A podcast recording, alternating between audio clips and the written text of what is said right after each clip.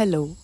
this is Auroville Art Service. On the occasion of Sri Aurobindo's 150th birth anniversary, we bring to you the readings of his book, The Ideal of Human Unity in Different Languages.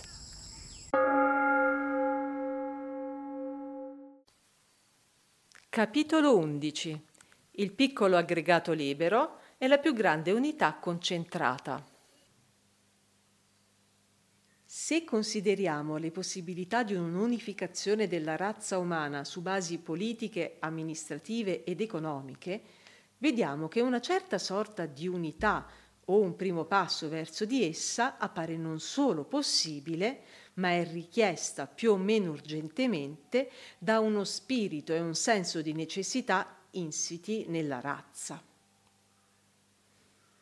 Questo spirito è stato creato in larga misura da una cresciuta conoscenza reciproca, da intensi rapporti, nonché dallo sviluppo di ideali intellettuali più vasti e liberi e da simpatie emotive nella mente sempre più progredita della razza. Il senso di necessità è in parte dovuto alla richiesta di soddisfacimento di questi ideali e simpatie e in parte ai cambiamenti economici e a quelli materiali di altro genere, i quali rendono sempre più insopportabili sia per l'animale umano economico e politico che per il pensatore idealista le conseguenze di una vita nazionale divisa, della guerra e delle rivalità commerciali, con l'insicurezza e i pericoli conseguenti per l'organizzazione sociale moderna così complessa e facilmente vulnerabile.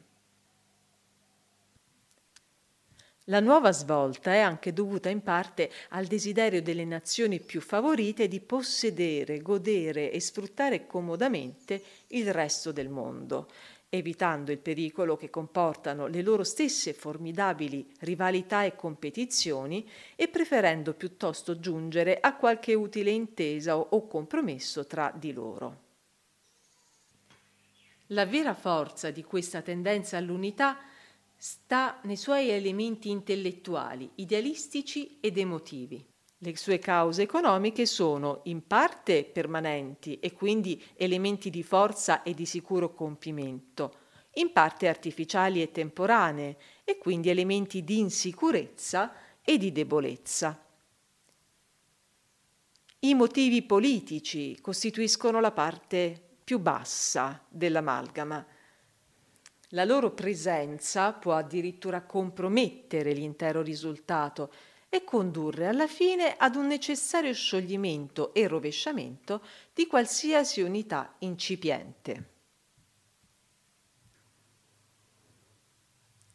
Tuttavia un risultato di qualche genere è possibile in un futuro più o meno lontano. Possiamo vedere in quale modo è probabile che avvenga se avverrà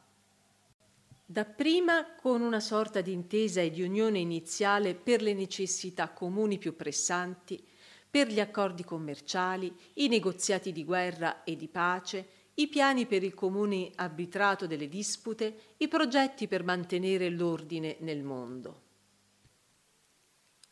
Questi rudimentali adattamenti iniziali, una volta accettati, si risolveranno naturalmente per la pressione dell'idea che li ispira e per intrinseca necessità, in una più stretta unità e forse anche a lungo andare in un governo supremo comune, che potrà durare finché i difetti del sistema instaurato e il sorgere di altri ideali e tendenze incompatibili con il suo mantenimento condurranno o ad un nuovo mutamento radicale o al suo totale dissolvimento nei suoi naturali elementi costitutivi. Mutamenti internazionali che probabilmente saranno degli adattamenti piuttosto che l'introduzione di un nuovo principio radicale e mutamenti sociali all'interno delle nazioni stesse di portata infinitamente più vasta. Essa avverrà, cioè, tra le attuali nazioni libere e gli imperi colonizzatori, ma con un'organizzazione interna della società e un modello di amministrazione che si evolveranno rapidamente verso un rigoroso socialismo di Stato e un'uguaglianza della quale beneficeranno soprattutto le donne e i lavoratori. Queste, infatti, sono le tendenze più spiccate del momento Certamente nessuno può predire con certezza che tali tendenze prevarranno sull'intero futuro. Non sappiamo quali colpi di scena del grande dramma umano, quale violento risveglio della vecchia idea di nazione, quali scontri, insuccessi, risultati inattesi nell'azione delle nuove tendenze sociali quale rivolta dello spirito umano contro un opprimente e meccanico collettivismo di Stato, quale crescita e potere magari di un Vangelo di anarchismo filosofico avente come missione la riaffermazione dell'inestirpabile anelito dell'uomo alla libertà individuale e alla libera realizzazione, quali impreviste rivoluzioni religiose e spirituali possano intervenire nel corso stesso di questo attuale movimento dell'umanità e dirottarlo verso una soluzione totalmente diversa. La mente umana non ha ancora raggiunto quell'illuminazione o quella scienza sicura che le permetta di prevedere con certezza il suo stesso domani. Supponiamo tuttavia che non intervenga nessuno di questi fattori inattesi. Si potrebbe allora realizzare la cosiddetta unità politica dell'umanità. Resta sempre la questione se sia desiderabile che venga realizzata così e ora. E se sì, quali siano le circostanze e le condizioni indispensabili senza le quali il risultato ottenuto non potrebbe che essere temporaneo, come lo sono state precedenti unificazioni parziali dell'umanità. Anzitutto ricordiamoci a quale prezzo l'umanità ha conquistato le più grandi unità già raggiunte in passato. Il passato immediato ha effettivamente creato per noi la nazione, poi il naturale impero omogeneo di nazioni affini per razza e cultura o unite da necessità geografiche e da reciproche attrattive, e infine l'impero eterogeneo artificiale fondato con la conquista, mantenuto con la forza, col gioco della legge, con la colonizzazione commerciale e militare, ma non ancora saldato in una vera unità psicologica. Ciascuno di questi principi d'aggregazione ha dato all'umanità nel suo insieme qualche vantaggio effettivo o qualche possibilità di progresso, ma ha pure portato con sé i propri svantaggi temporanei o intrinseci e prodotto qualche ferita all'ideale umano completo. La creazione di un nuovo aggregato, quando avviene per processi esteriori e meccanici, deve di solito attraversare, quasi per necessità pratica, un processo di contrazione interna prima che possa di nuovo dedicarsi ad una nuova e libera espansione della sua vita interiore, poiché il suo primo istinto e bisogno è di formare e rafforzare la propria esistenza. Rafforzare la propria unità è il suo impulso predominante e a quel bisogno prioritario deve sacrificare la diversità, l'armoniosa complessità, la ricchezza dei vari materiali, la libertà delle relazioni interne, senza le quali è impossibile la vera perfezione della vita. Al fine di consolidare un'unità forte e sicura, deve creare un centro supremo, un potere statale concentrato, sia esso un re o un'aristocrazia militare oppure una classe plutocratica o altro apparato di governo al quale debbono essere subordinate e sacrificate l'indipendenza e la vita dell'individuo, del comune, della città, della regione e di ogni altro gruppo minore. Al tempo stesso c'è una tendenza a creare una società rigida e meccanizzata, talvolta una gerarchia di classi o di ordini, in cui il più basso è assegnato ad un posto e ad un compito inferiori ed è costretto ad un tenore di vita più limitato del più alto, come nella gerarchia formata dal re, clero, aristocrazia, ceto medio, contadini e plebe, che ha sostituito in Europa l'esistenza libera e ricca delle città e delle tribù. Oppure nel rigido sistema di caste, come quello che in India ha sostituito l'esistenza aperta e naturale dei vigorosi clan ariani. Inoltre, come abbiamo già visto, la partecipazione attiva e stimolante di tutti o dei più al pieno vigore della vita comune, che è stato il grande pregio delle prime comunità, piccole ma libere, è molto più difficile in un più vasto aggregato ed è inizialmente impossibile.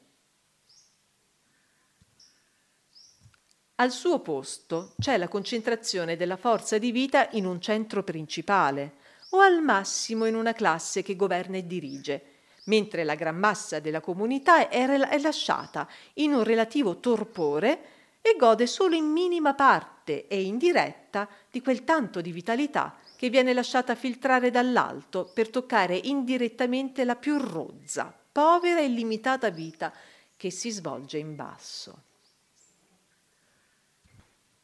Questo almeno è il fenomeno che noi vediamo nel periodo storico dello sviluppo umano che ha preceduto e preparato la creazione del mondo moderno.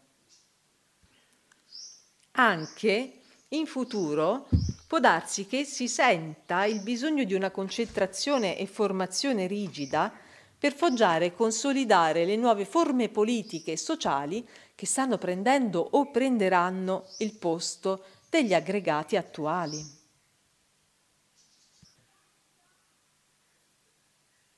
Le piccole comunità umane, in cui tutti possono facilmente prendere una parte attiva e in cui idee e movimenti sono prontamente e vividamente sentiti da tutti e possono essere attuati rapidamente e conformati senza bisogno di una grande e complicata organizzazione, si volgono naturalmente verso la libertà non appena cessano di essere preoccupate delle necessità immediata della loro conservazione.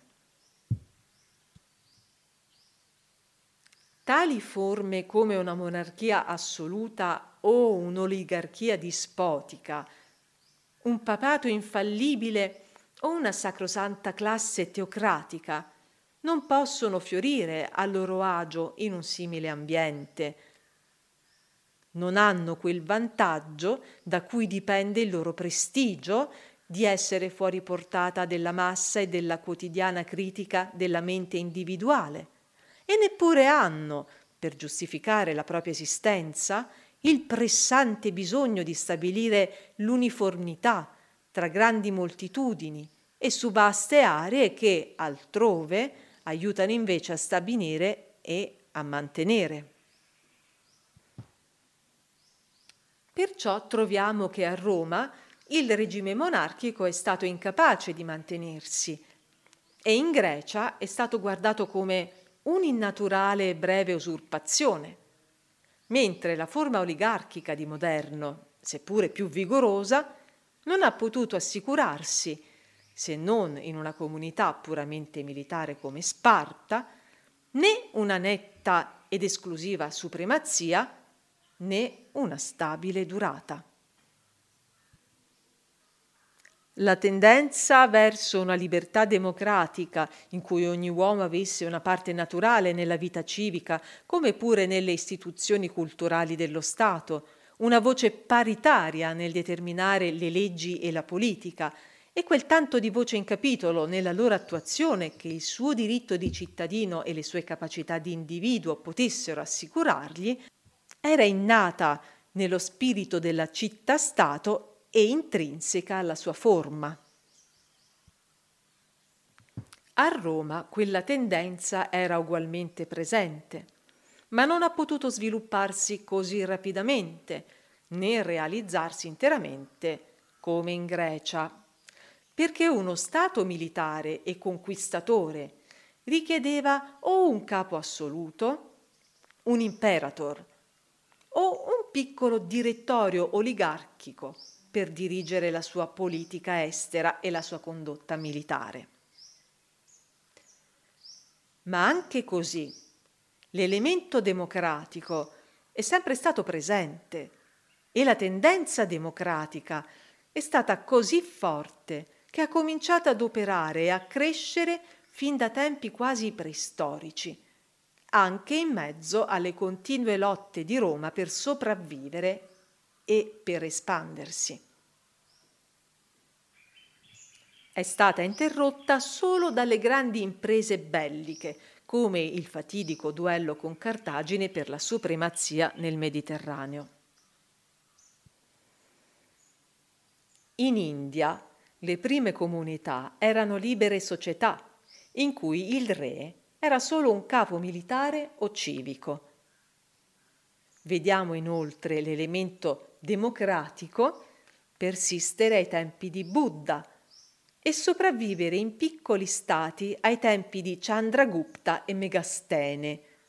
anche quando grandi monarchie e imperi governati burocraticamente andavano ormai sostituendo le precedenti libere istituzioni.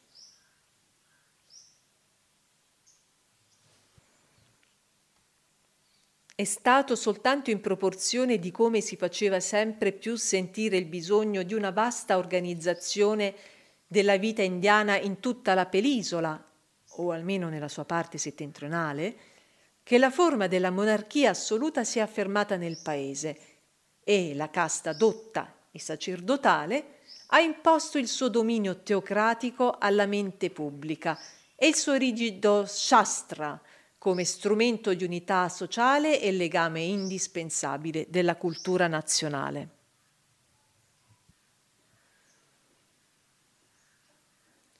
Quanto vale per la vita politica e civica, vale per la vita sociale.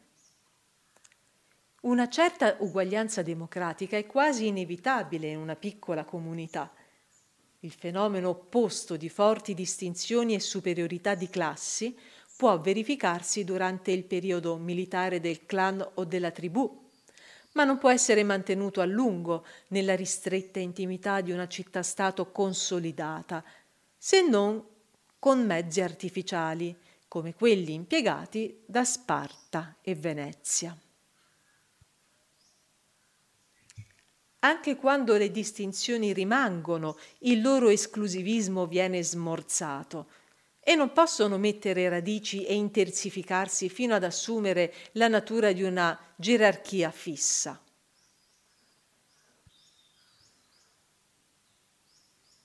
Il tipo sociale naturale della piccola comunità è quello che vediamo ad Atene, dove non solo Cleonte il conciatore esercitava un'influenza politica altrettanto forte quanto il nobile e ricco Nicia, e le più alte cariche e funzioni civiche erano aperte a tutti gli uomini delle classi, ma dove, anche nelle funzioni e relazioni sociali, vigeva la libera associazione e l'uguaglianza. Una simile uguaglianza democratica, anche se di tipo diverso, la troviamo nei primi documenti della civiltà indiana. La rigida gerarchia delle caste, con le pretese e l'arroganza dello spirito di casta, sono state un'evoluzione successiva. Nella più semplice vita dei tempi antichi, la differenza o anche la superiorità delle funzioni non comportava un sentimento di superiorità personale o di classe. All'inizio pare che la più sacra funzione religiosa e sociale quella del rishi sacrificatore, sia stata aperta a uomini di ogni classe e occupazione. La teocrazia, la casta e la monarchia assoluta sono cresciute in forza di pari passo, come la Chiesa e il potere monarchico nell'Europa medievale, sotto la spinta delle nuove circostanze create dalla crescita di grossi aggregati sociali e politici.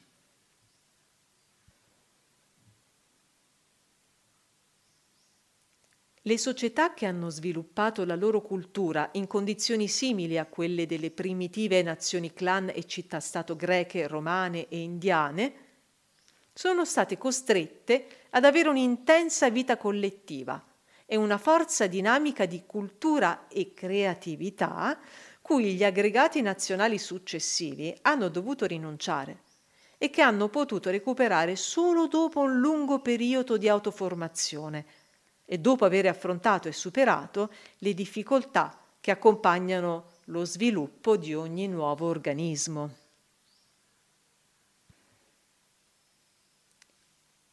La vita culturale e civica della città greca, di cui Atene rappresentava la massima realizzazione, una vita in cui lo stesso vivere era un'educazione, dove il più ricco e il più povero sedevano insieme a teatro per vedere e giudicare le tragedie di Sofocle ed Euripide. E il commerciante e il bottegaio di Atene prendevano parte alle sottili conversazioni filosofiche di Socrate, ha creato per l'Europa non solo i suoi tipi e i suoi ideali politici fondamentali, ma praticamente tutte le forme principali di cultura intellettuale, filosofica, letteraria e artistica. la vita politica, giuridica e militare altrettanto intensa della sola città di Roma ha creato per l'Europa i modelli di attività politica, di disciplina militare e di scienza, di giurisprudenza ed equità e persino i suoi ideali di impero e di colonizzazione.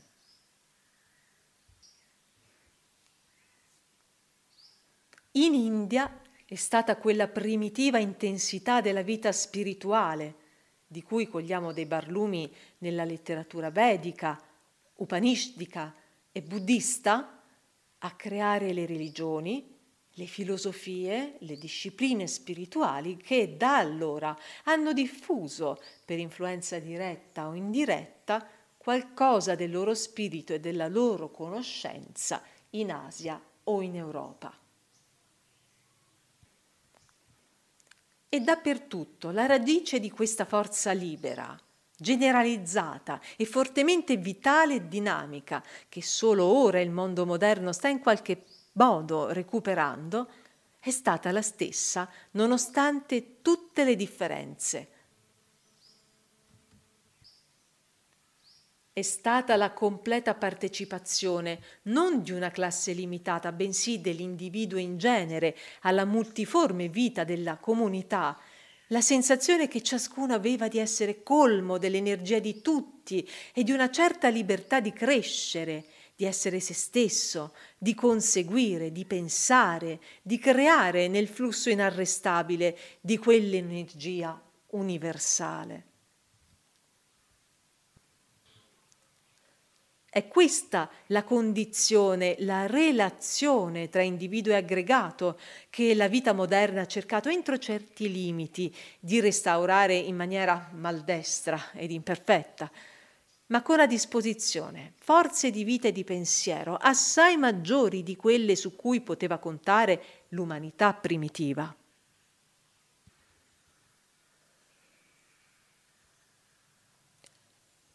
Se le vecchie città-stato e nazioni-clan avessero potuto sopravvivere e modificarsi in modo da creare più ampi aggregati liberi senza perdere la propria vita nella nuova massa,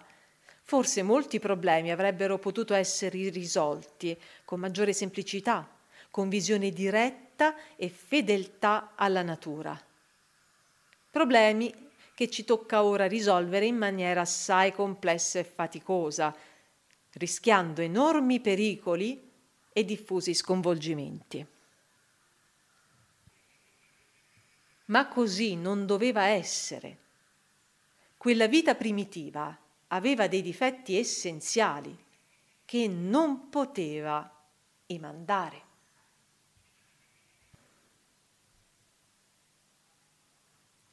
Nel caso delle nazioni mediterranee bisogna fare due importantissime eccezioni alla partecipazione generale di tutti gli individui alla piena vita civica e culturale della comunità, perché quella partecipazione era negata allo schiavo e a malapena concessa alla donna, nella vita ristretta che le era stata permessa. In India l'istinto della schiavitù era praticamente assente e la donna aveva inizialmente una posizione più libera e dignitosa che in Grecia e a Roma. Ma lo schiavo è stato presto sostituito dal proletario, chiamato in India Shudra. E la crescente tendenza a negare i maggiori benefici della vita e della cultura comuni allo Shudra e alla donna ha fatto scadere la società indiana a livello delle sue congeneri occidentali.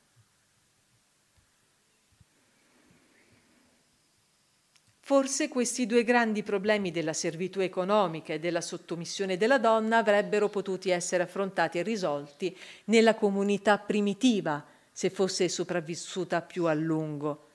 come sono stati affrontati ora e stanno per essere risolti nello Stato moderno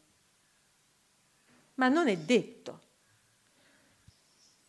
Solo a Roma intravediamo certe tendenze iniziali che avrebbero potuto volgersi in quella direzione, ma non sono mai andate più in là di timidi accenni ad una possibilità futura.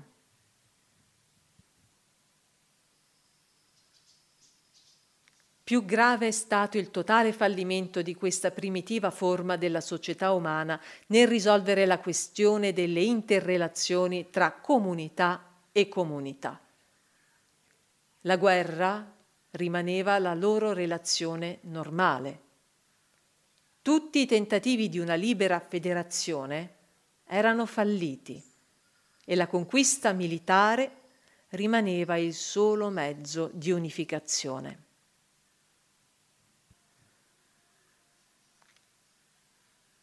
L'attaccamento al piccolo aggregato, in cui ogni uomo si sentiva più vivo, aveva generato una sorta di insularità mentale e vitale che non si poteva adattare alle nuove e più larghe idee che la filosofia e il pensiero politico, spinti dallo stimolo di più grandi necessità e tendenze, avevano portato nel campo della vita. I vecchi stati hanno perciò dovuto sciogliersi e scomparire. In India, negli enormi imperi burocratici dei Gupta e dei Maurya, cui sono succeduti i Patan, i Moghul e gli inglesi. In Occidente, nelle vaste espansioni militari e commerciali intraprese da Alessandro, dall'oligarchia cartaginese e dalla Repubblica e dall'impero romani. Queste ultime non furono unità nazionali, bensì sovranazionali, tentativi prematuri di troppo grandi unificazioni dell'umanità, che non potevano essere realmente attuate in modo definitivo finché il gruppo nazione intermedio non si fosse sviluppato in modo completo e sicuro.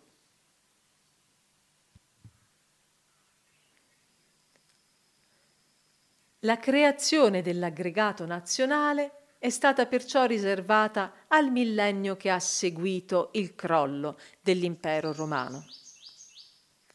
E per risolvere questo problema rimastogli, il mondo ha dovuto in quel periodo rinunciare a molti o a quasi tutti i vantaggi che le città-stato avevano procurato all'umanità. Solo dopo aver risolto questo problema poteva esserci il vero sforzo di sviluppare non solo una comunità saldamente organizzata, ma anche sempre più progredita e perfezionata. Non solo un forte stampo di vita sociale, ma anche la libera crescita e compiutezza della vita stessa in quello stampo. Dobbiamo brevemente studiare questo ciclo prima di poter vedere se l'intervento di un nuovo sforzo per una più ampia aggregazione possa essere libero dal pericolo di un nuovo balzo indietro, nel corso del quale il progresso interiore della razza dovrebbe essere sacrificato, almeno temporaneamente, al fine di concentrare tale sforzo sullo sviluppo e l'affermazione di una massiccia unità esteriore.